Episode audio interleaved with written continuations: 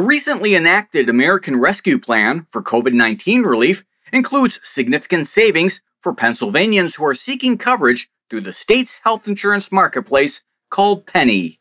That's according to Joanne Grossi, AARP Pennsylvania's state president. Previously, only those who earned less than 400% of the federal poverty level were eligible to receive increased financial assistance for offsetting the cost of insurance premiums.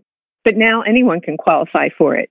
This new law increases the amount of financial assistance that's available and provides relief for those who are struggling with the pandemic and its economic impact.